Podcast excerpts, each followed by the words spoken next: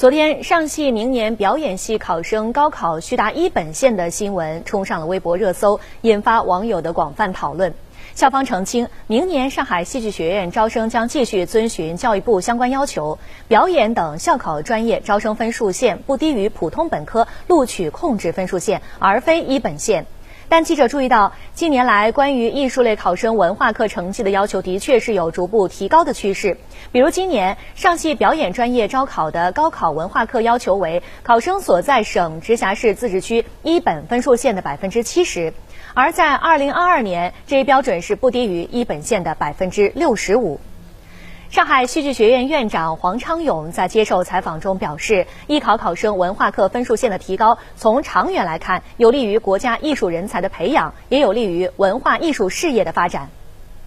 国家新增的目的就是希望我们高水平的专业艺术院校，呃，进来的学生他的文化素养也是很高的，是未来一个大趋势。这样一个新政对艺术类考试过热，呃，或者是。对于一些我们这个演艺界目前一些嗯社会上普遍不满的一些流量明星的一些现象，可能会有所影响和遏制。